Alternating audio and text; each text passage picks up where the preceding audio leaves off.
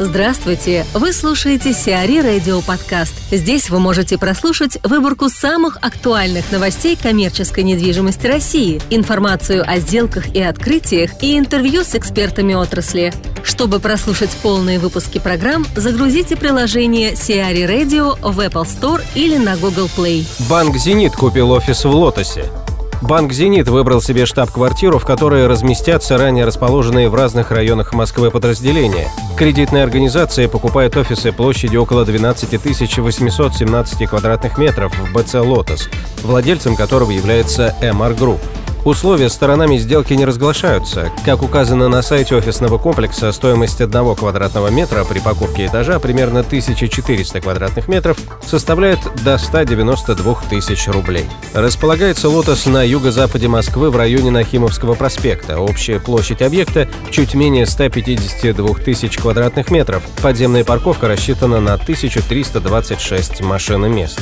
Рабочая экспертная группа по управлению островными площадями с темой «Как эффективно управлять островными площадями в ТЦ, повышаем доходность». Спикеры Индира Шафикова, коммерческий директор ITD Properties, Владимир Салимонов, директор департамента дизайна и мерчендайзинга, Максим Лисицын, директор по работе с арендаторами. По большому счету, основные принципы брокериджа и поиска и подписания арендатора в островах они драматически не отличаются от этого процесса в помещении. В основном отличий два. Первое – это скорость сделки, ну, это очевидное, да, отличие понятное. Оно может быть очень разным, но средний срок – это порядка двух-трех недель. Может быть меньше, может быть больше, но средний срок такой.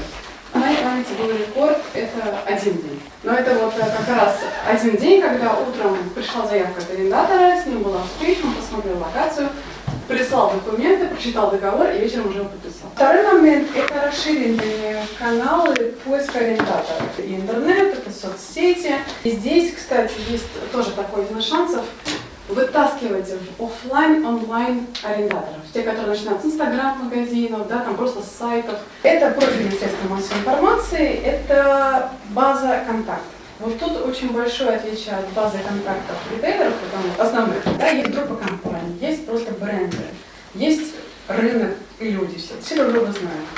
Чаще всего, даже если человек переходит из компании в компанию, либо просто уходит из компании, бренд остается, его контакт найти очень легко. В островах вот эта вот волатильность э, контактов, она намного-намного выше, быстрее, да, то есть там э, бренд может прийти уйти через полгода. Все, его нужно не будет. Поэтому здесь обновлять базу необходимо регулярно, в частности ежемесячно. База, которая в начале года, она может вообще никакой ценности не представлять. Да. Хотя, в принципе, есть такие арендаторы, которые с нами уже там, с 12 с 13 -го года. Впрочем, та же самая картина касается разницы между Москвой и регионами. Да? То есть, да. если ему там с нормальным брендом разговаривать, ты можешь найти в любом регионе либо его, либо франчайзера через этот же самый бренд то в регион уезжая, нужно конкретно наладить вот так же рынок местный, потому что там в основном федералы туда островами не идут да? островами, там работают местные ребята, очень короткие сроки, очень быстрая окупаемость, но очень большие ставки. Соответственно, нужно реально лопатить, вот, как вы говорите, canvassing. Нужно не бояться. У нас мальчик в Астрахани первый вывел формат Bubble Tea. Причем нашел а, арендаторов в Турции переговорил с ним на чисто турецком языке и вывел его в торговый центр Ярмарка. Mm-hmm. Мы тогда занимались островной торговлей там. И так выводил то из Эмиратов, то из Турции и так далее. И очень много молодых людей, которые, в общем-то, заинтересованы в развитии. Когда ты вкладываешься в киоск и там платишь еще двойной депозит, арендную плату и так далее, это большие вложения. То есть там, грубо говоря, там несколько вложений в несколько миллионов. Можно сориентировать реальность цифр между инвестициями э, начинающего бизнесмена в Рамилю и вот в киоск? В Рамилю у него, он только э, свой стол, свою закупку и а, арендную плату, да, арендную плату, ну депозит. А киоск стоит, стоимость киоска для вот, в авиапарк, да, он будет стоить э, где-то 350-500 тысяч. Это там плюсом Да, это плюсом ко всему. А так он может без вот этой вот, э, без вот этой нагрузки просто встать на твое, на твое оборудование и все. Если у него есть уже товар а, закуплен, соответственно, ему что нужно? Ему нужно найти грамотного продавца. Я сталкивался с молодыми ребятами, у меня просто сестренка супруги 20 лет девчонки, и она занимается, сама создает э, бижутерию. Это же знаешь, что она сама все делает через онлайн торгуется замечательно. Она ездит там, и в Грозно ездила там семинары, там, тема обработки такого временного ярмарочного пространства. А какой вес она имеет в основной торговле Первое – это затраты в оборудование.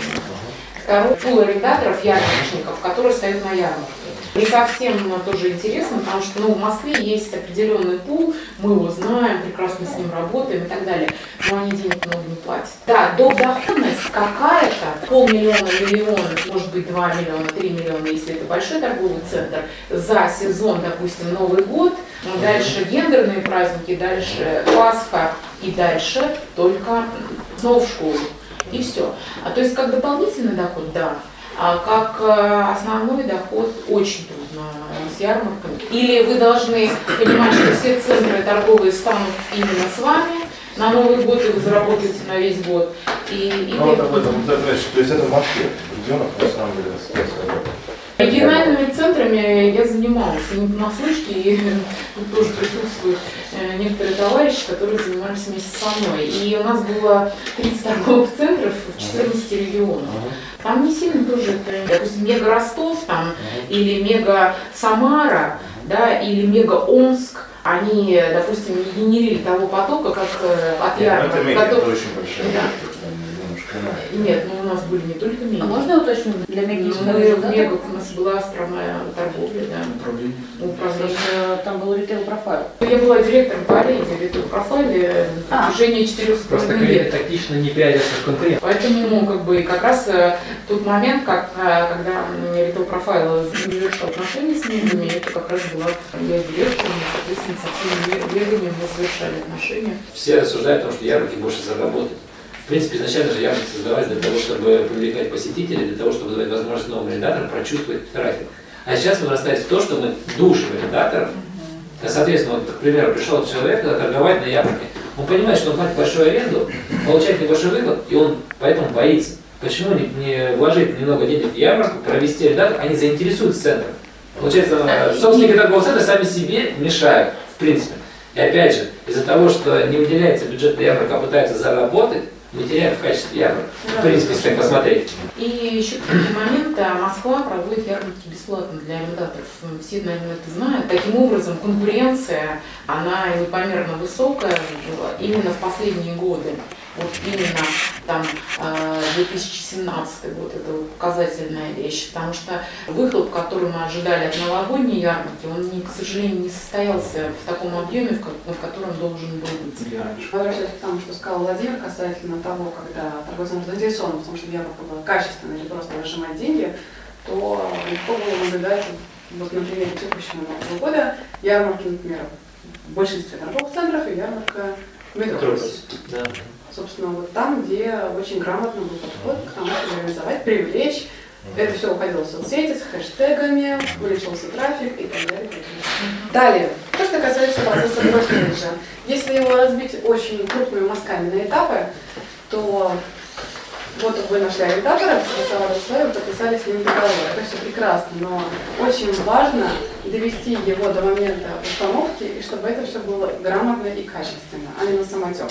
Поэтому одним из очень важных аспектов является техническая сторона производства оборудования арендаторов. Потому что, как вы сами прекрасно понимаете, на картинке это может быть красиво, а в реальности вам привезут, э, ну, то, что очень грубо, наверное, можно назвать, дрова. Ну, то есть то, что будет стыдно поставить, да, развернуть, вроде бы оно частично соответствует или нет, но арендатор здесь решил сэкономить, тут поменять материал, тут вместо закругленной трубы сделать там прямую острую. Чуть-чуть поправить момент, добавлю что в большинстве случаев, на моем опыте, так я напрямую занимаюсь производством, здесь не желание арендатора что-то поменять, а желание производителя сэкономить, обманув тем самым арендатора. То есть арендатор может и не знать. То есть были такие случаи, когда арендатор говорит то, что мне производитель сказал, что будет один в один приезжал киоск полностью не соответствующий дизайн проекту, Соответственно, ответ страдает и управляющая компания. А это какое решение этой проблемы? У нас есть отдел дизайна, который, в принципе, контролирует производство. Мы выбрали определенный пул производителей, который только управляем. Мы с ним договорились, что ни одно изменение в дизайн-проект не вносится без согласования с нами. Поэтому, соответственно, в чем разница? То есть они говорят, что да мы с вами пойдем, все сделаем, все остальное. Мы говорим, ну, будет плохо. Нам не верили пару раз, потом все начали ходить к нашим. И потом уже звонит ребята, говорит, повлияйте на вашего производителя, он не хочет ничего менять.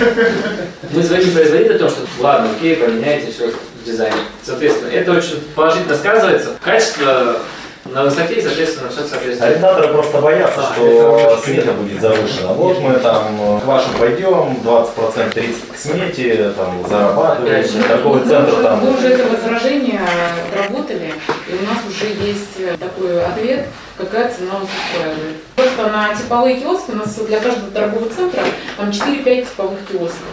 И на типовой киоск мы знаем, э, какая цена может быть. Есть э, производители, которые подешевле делают, есть подороже делают, есть э, побыстрее делают. Э, В основном у нас 4 4-5 производителей, которые которые сто процентов сделают вовремя, сделают качественно и не подведут ни нас, ни арендаторов. Понятно, говоря, есть определенные конструктивные возможности, как можно изменить киоск, не потеряв в качестве, но в то же время снизив цену. Крайне важно также коммуникация и взаимодействие со службами торгового центра, с техническими. Потому что все, что касается электрики, вывода, вывода воды, совпадения, это тоже необходимо делать на стартовом этапе до запуска киосков производства. Также в этом случае крайне важно, опять-таки, э, доносить и контролировать арендатора. Основных арендаторов надо в компании контролировать очень жестко. Это в плане часов работы торгового центра, правил загрузки, разгрузки, монтажа, демонтажа и всего остального. Это вот этим нужен тотальный контроль, потому что арендатор подумает, ой, ну это же ничего страшного, ну мы там в 10 утра открываем, мы без 5-10 привезем, поставим, начнем выкладывать.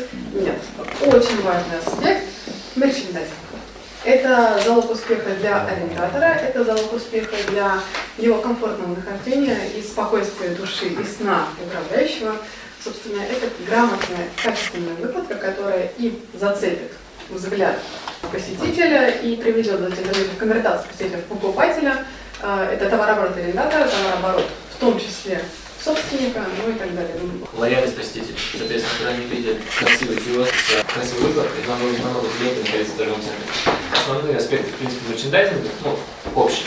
Должна быть низкая витрина, мне должно быть либо симметрично все выложено, либо по размерам выложено, либо должно быть это выложено по направлению товара. То есть, допустим, зарядки на одной, на, одной полке, да, по категории товара. Соответственно, либо это должно миксоваться категории на одной полке для того, чтобы. В принципе. Возникает вопрос, как вы, как торговый центр или управляющая компания, можете повлиять на выкладку товара вашего арендатора? Начинается все пассивным методом на этапе разработки дизайн-проекта. Либо фраза ритейлера в этом плане «А не лезьте вы в бизнес». Да, объясняешь э, арендатору, что ну, у тебя невозможно понять, что ты продаешь. То есть покупатель, он теряется.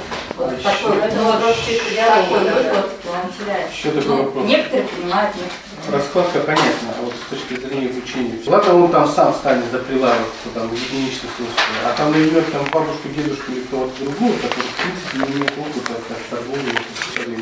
Если у вас есть такие там функции обучения, там, я, честно говоря, организовывал мероприятия даже для торгового центра обучения.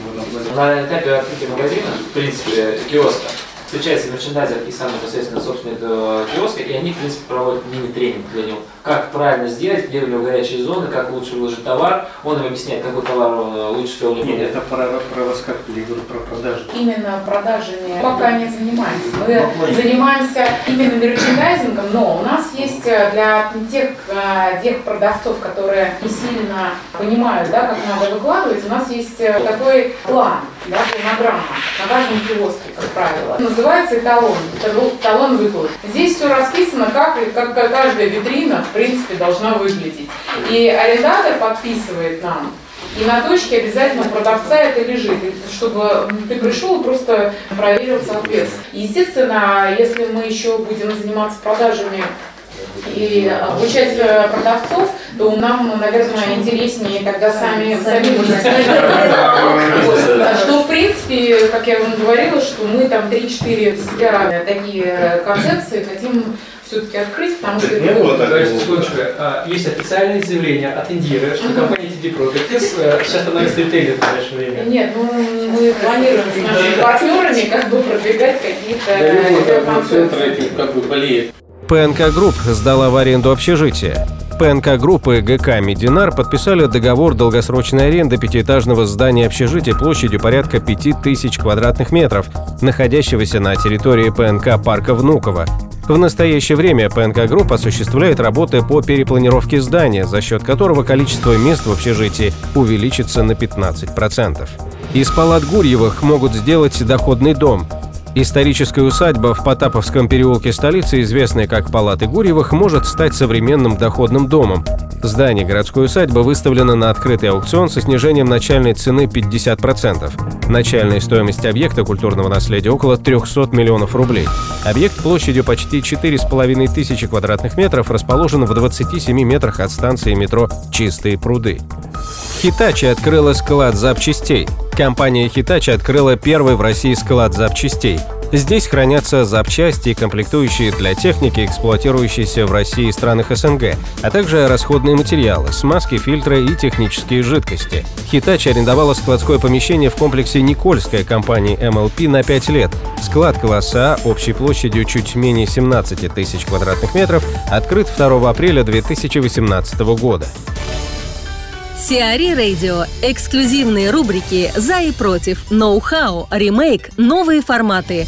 Слушайте в полных выпусках программ в приложении Сиари Radio. Приложение доступно в Apple Store и на Google Play. Более подробная информация на сайте siari.ru slash radio.